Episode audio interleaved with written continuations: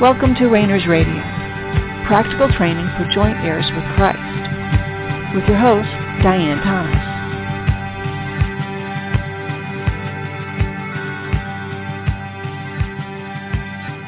Good evening and welcome to Rainers Radio. This is Diane Thomas, your host. Let's just stop for a minute and relax and anything else that you need to put aside, just let it fall by the wayside. And we're just going to increase our awareness of God's presence right now. Remember, he's he's right with you. You don't have to get his attention. You don't need to tell him what's going on in your life or the problems you're having or what you're afraid of or what you're dealing with. He knows all that. He's been a part of all that. We've talked before about redeeming the time and being ready for the future. This is a lot of why we're here on this earth, to know how God functions, how he works. And, and we are reminded by his nature, that his nature is love, but what it looks like is giving. It's active. God's love is active it's active in our lives.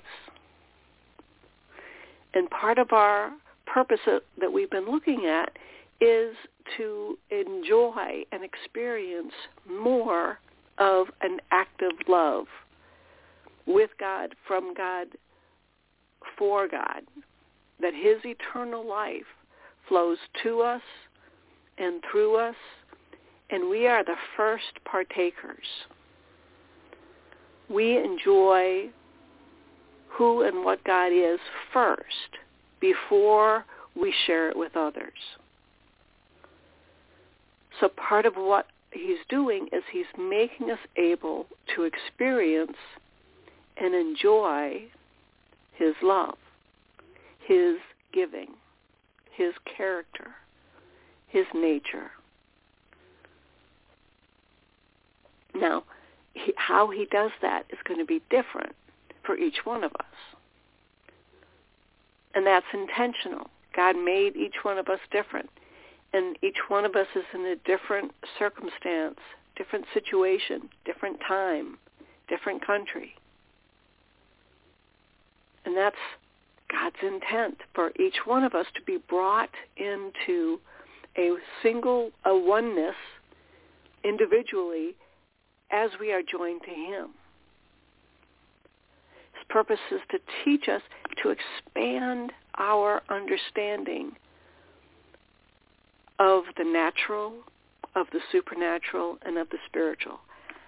There's so many he want, so many things he wants to explain to us, but because we are limited in our understanding, we can't receive what he wants to reveal, what he wants to give of himself. So it's like feeding a, a little child who won't open their mouth and try something new. You don't want to hurt the child. Likewise, God has so much new for us, but we we don't want to change, and that's part of the way God made us too. Is change is hard. We don't like it. But change is part of our being able to receive more of his nature, more of his love in our soul and in our body. Now just a reminder, the supernatural, what we've been talking about in our supernatural abilities that are already in our soul, those are happening now. Whatever's going on in the supernatural is happening now. The spiritual realm is happening now. And we always look to the to, to the natural for for a launching point. They're not directly correlating, but as you if you shut your eyes, that doesn't mean things stop happening in your vision. Doesn't mean the colors go away. It doesn't mean light and dark don't go away. It's just you shut your eyes. When you go to sleep at night, it doesn't mean the world stops turning. No, it's just your awareness of it. When you, you know, are dreaming, doesn't mean what you're dreaming is real. And so we try to understand something with a finite, with finite senses that is infinite. God's creativity is infinite. His nature is infinite. And likewise, our spirit is infinite. Our soul and our body are not, but our spirit is. Our soul has a problem. Wants to continue to control things. And God, you know, you can't control God. Now he's patient and he's kind and he's loving toward us. But he has his limits that are good for us. Just like with that child, we don't let the child run the household. God doesn't let our soul run our being. And again, he's he's kind and he's patient and he heals our wounds. He reveals truth. Not to show us where we're wrong, but to show us where he's right. Do you see the difference there? This is not about who's wrong. It's about truth. It's about him being right. If you're disagreeing with God, one of you is wrong, and it's not him. And there's going to be times in our lives where we do argue with him. And we, well, that's, you know, we come to the conclusion, well, that can't be God. Because of our beliefs. Because, you know, even, let's talk about a concept about good and evil. That God can't be evil. He can't have created, he, you know, he can't have allowed Hitler or slavery or the Red Plague anything, you know, name anything evil, suffering. That can't be God's idea. And yet he says, I've created all things. Created evil for the day of evil. It's the left hand and the right hand of God that fashions the vessel that's able to receive him.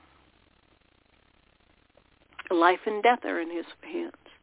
Even the tree of knowledge has knowledge of good and evil. And we want this on a personal level. We each struggle with things that hinder our being able to receive everything he has for us. And it's on a personal level. When he speaks truth to us, it's not just about who's right and who's wrong. His truth changes us because he heals us. He puts that key in the lock and unlocks the chains off of our wrists. He sets us free out of that cell with his truth. It's not just about doctrine. It's just about not about what we believe, what we've figured out, or what other people have taught us. It's about the truth shall set you free, and the truth shall make you free. There's times when he sets us free. We're, we're out of ourselves. But there's also times when the struggle itself is what makes us free, what brings us into freedom. We say, but God, if this is the case, if God, if this is the case, if you did this, why did you allow that? Why couldn't you have been there when I needed you? Why weren't you there when this was happening? Why didn't you take care of this this way? And very often through the struggles that we come to the realization, because he's God. First, he does not need to explain himself. Second, your spirit already knows all the answers. Third, most of the time, the answers aren't going to change anything. because it's his presence in our lives that changes us. It's not information. That's why he is the truth, not just knowledge or facts, but his truth, his, his, the way, the truth, the life, those things change us. God isn't going to. God is, God isn't the one who needs to conform to our beliefs. We are the ones. And one of the issues we seem to have a lot of is, is, is he reliable? Is he de- dependable?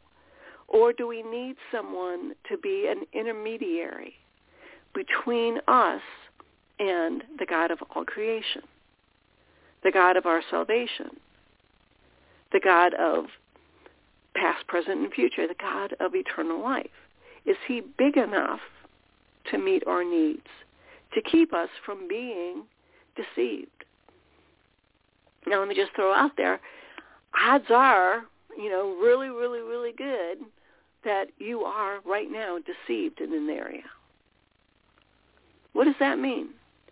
So you're believing something that's not true, that benefits someone else, usually our enemies. And remember, your your soul has bad habits, and your soul has those bad habits that were formed against its own best interest. Your soul's best interest is to be fully dependent and available to God, to your spirit. And despite that, your soul still clings to these bad habits. Your soul does not want to change. We do not want to change. We will continue a bad habit as long as it works. So God starts letting our bad habits fail. And that's when he says, come unto me, all you who are, la- who are laboring, and I will give you rest. Sometimes he doesn't answer our questions the way we want him to. Well, uh, very often he doesn't. Sometimes he doesn't answer them at all. But he, you know, how do we know him? We know him as the comforter, the counselor, the healer, the miracle worker. In order for us to know him in these ways, we need to be available and open and recognizing his presence in those ways.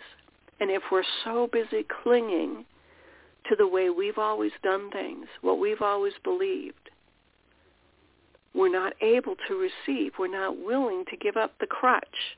We're not willing to leave that cell. He's not only given us the key, he's opened the cell door and flung, taken the gates off the hinges. There's no more gate there, no more cell door. You're free to leave. And yet we sit in the corner because change is hard and life is hard. And our soul doesn't want to change its habits. Our soul has habits that it's been relying on for its whole life.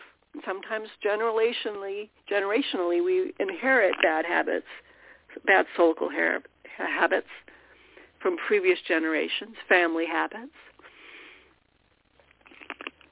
And going against those family habits can be really hard. Going against society's bad habits can be really hard.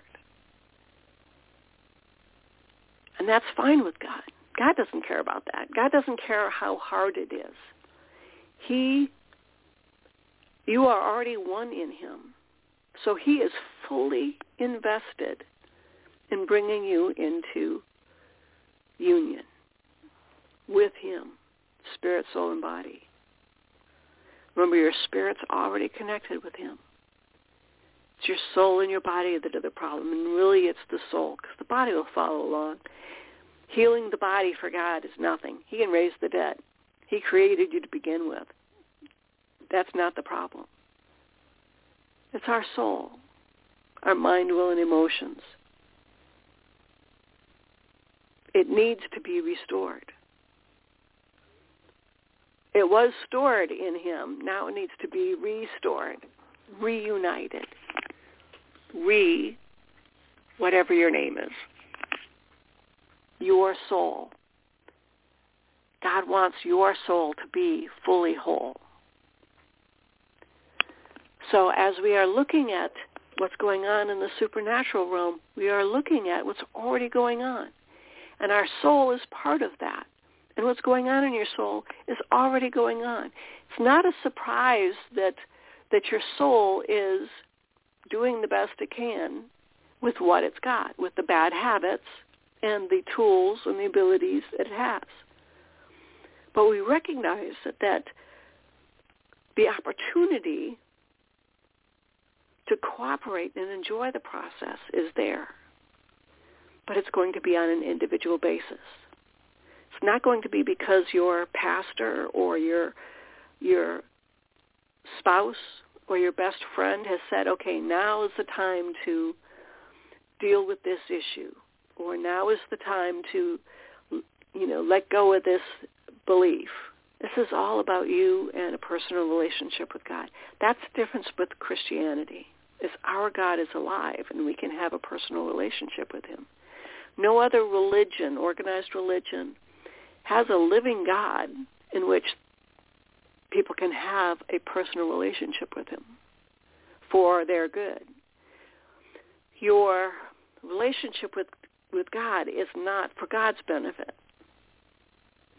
He already has you. It's for our benefit, for your soul's benefit for your soul's restoration. So we're learning this is all on a day-to-day basis. Whatever, we're, we're each going through different courses, different teaching, different um, opportunities. And God wants it that way. Now, there's, there may be come times, come time when He does things in a particular way with a large number of people. Sometimes we call those revivals, though that that's probably not a good term for it. But a move of God, let's say something like that. And then we build on that. When really it was just a way of getting something done with many people who who shared that same need. So God is here to meet your needs, but it's going to be on his terms. If he wanted you completely whole and perfect and entire right now, he can just think it and it would be done. But you would not have gone through the process of change. And we've talked about this before. There's something that happens during the work, during the process, that we gain that we can't gain other ways. And I like to think it starts with gratitude. When you see what God has done, when you experience a healing, when you come out of that cell and you ha- start a new life, may be hard. Yes, it's probably going to be hard. But when you start doing that, there's a gratitude of what God has done. And that gratitude cannot come if we're just sitting in that cell, if nothing changes. So he entices. It's the goodness of God that draws us. And, and one of our challenges we always have is, you know, evangelism. And I've had this conversation with quite a few professional Christians. And there's this idea that fear is a great motivator. You know, fear of going to hell. I said, but what if you're wrong about what hell is? You know, aren't you just deceiving people? And is it fear doesn't last. We get tired of fear. We adjust to fear. Just like we adjust to anger. It it goes cold in us. You know, this is this is why you know, going back to Hitler, this is why people could be marched to their death. They knew they were going to, you know, they were marching to their death. They were, weren't going to make it through this experience alive. But they had adjusted to that fear. So we you know, as Christians, we adjust to, okay, well, we're just going to get through this life.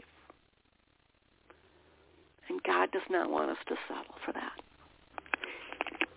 He doesn't want us to settle for less than everything he has planned for us. A lot of times we have no idea what that is. And this is one of the reasons we're, we're looking at approaching the supernatural realm. Because it will start getting us into a new mindset. And again, going back to your spiritual abilities, your, your supernatural abilities that are in your soul right now. You don't have to do anything to get them, just like you don't have to do anything to get God's love for you. His presence is, his presence fills the earth. It doesn't say he, it fills the earth except for your address. The little apartment you're in or the car you're in now or wherever you are. God's presence fills the earth except for where you're at. No, you, he, he's right there. He fills you. He fills your area, your your environment right now. So you don't have to get his attention. You don't have to convince him to do things on your behalf. That's his intent. He he loves you. He can't not love you because that's who he is. So when we start talking about asking, you know, about our desires and looking at our desires, it's it's fascinating that we do so often feel will want to question. Well, I shouldn't be desiring that. That's beyond my grasp um, want, for instance, wanting miracles. There seems to be a lot of, I'd like to ask to be able to heal people or do miracles. But that seems like that's for special people or something you should have to have a special experience for that. There's this idea that people have certain problems that God solves the problem so that then they can minister out of that, having that problem resolved. For instance, if you have, have cancer and God heals you of cancer, then you can pray for others who have cancer. I have no idea how we got that. Now, if that works for you, fine. But that's not God's way of doing things. You have healing in you because you have the healer in you. You have miracles in you because you have the miracle worker in you. You are a spirit being that has the entire universe in you. But it is not able to connect to your soul. And that's your only problem but the ability to recognize and translate and connect with the universe, that ability is in your soul right now. Your ability to perform miracles is in you right now. I don't care who you are. I don't care whether you're a Christian or a non-Christian. I don't care whether you're a Buddhist or a Muslim or a two-month-old child. That ability, ability is in your soul right now. Because God put it as part of your having a soul.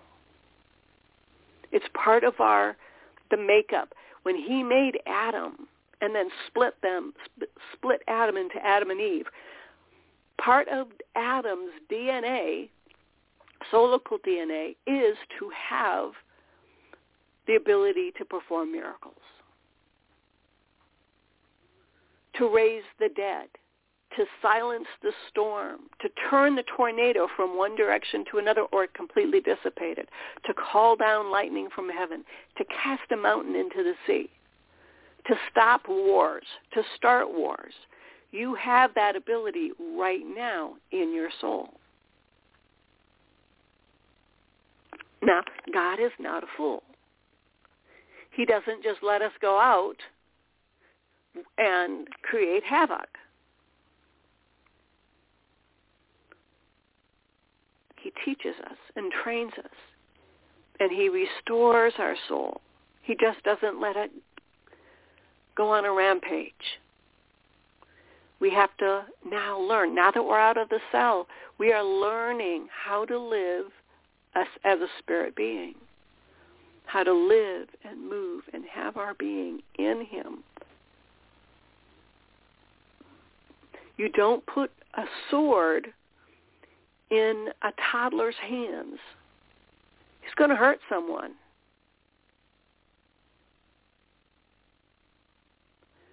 So you and I, that's why, you know, well, well, I've been praying for this person for this long and this never happened and they died. You know, I guess that, you know, that must not be true that I have this ability. No, it's because you're still in training. And if God wanted that person to live, that person would have lived. And I think part of our, and this is one of those beliefs we're going to have to adjust. We have this idea that death is somehow the end. We're all going to die. We're all going to leave this earth one way or another. And then we're going to do something else. Just like before we made it to this earth, we were doing something else. We don't need to know what. We don't know what we don't need to know what came before. We don't need to know what comes after. We just need to know God is God. So when you're thinking about the desires and and you feel guilty or or weird even about wanting miracles or wanting healing or wanting the big things, raising the dead. You know, uh, people are very comfortable with wanting the ministry of helps or to say the right word or, you know, even prophecy. But they consider some of these other things too big, the power, they're called the power gifts. They're all the same. They're all in you. You don't need to ask for them because they're already in you. But what is on your desire list right now? And if you are leaning towards any of those and you have any question, if you have any guilt or you know, ah, that's we're asking too much, or that's just doesn't seem like that's something that's available to everyone. Ask God, is this desire from you? That's the only thing that matters. It's not about is this ability from you. You have the ability already. He already gave it to you when he gave you your soul. The question is, is the desire from you? He may say yes. He may say no. He might be silent. Sometimes we struggle with the silence the most. The, and the point with silence is don't let it stop there. Pursue. Patiently wait until you get an answer. Maybe try another approach. Well, maybe, you know, talking about healing. Maybe there's a specific thing he wants to talk to you about healing that he's going to give you a desire for. And only because you're paying attention will that specific healing area come into the forefront. If he has taken responsibility for your training. He may put you in a conference. He may put you in touch with people. He may put put you in a certain circumstance or a particular, you know, series into your hands. Whatever, but it's from him. It's his responsibility and you don't have to get anything from him. Your soul came when you came into this earth, just like your body came with, with eyes and ears and arms and legs. Your soul came with these abilities to know God, to convey power and authority into the supernatural realm, into the natural realm, because of the way God made you from the very beginning so you don't need to struggle to get them. It's we all need to learn how to use them, what we already have. Just like we learned had to learn how to walk, learn how to talk, learn how to listen. So we'll be getting back together again same time next week. If you got any questions, feedback, more concerns about learning what's based on our desires, drop me a line at diane at therainersclub.org or through Blog Talk Radio. Radio. Until next week, thanks for tuning in. This has been Diane Thomas of Rainers Radio. Have a great night.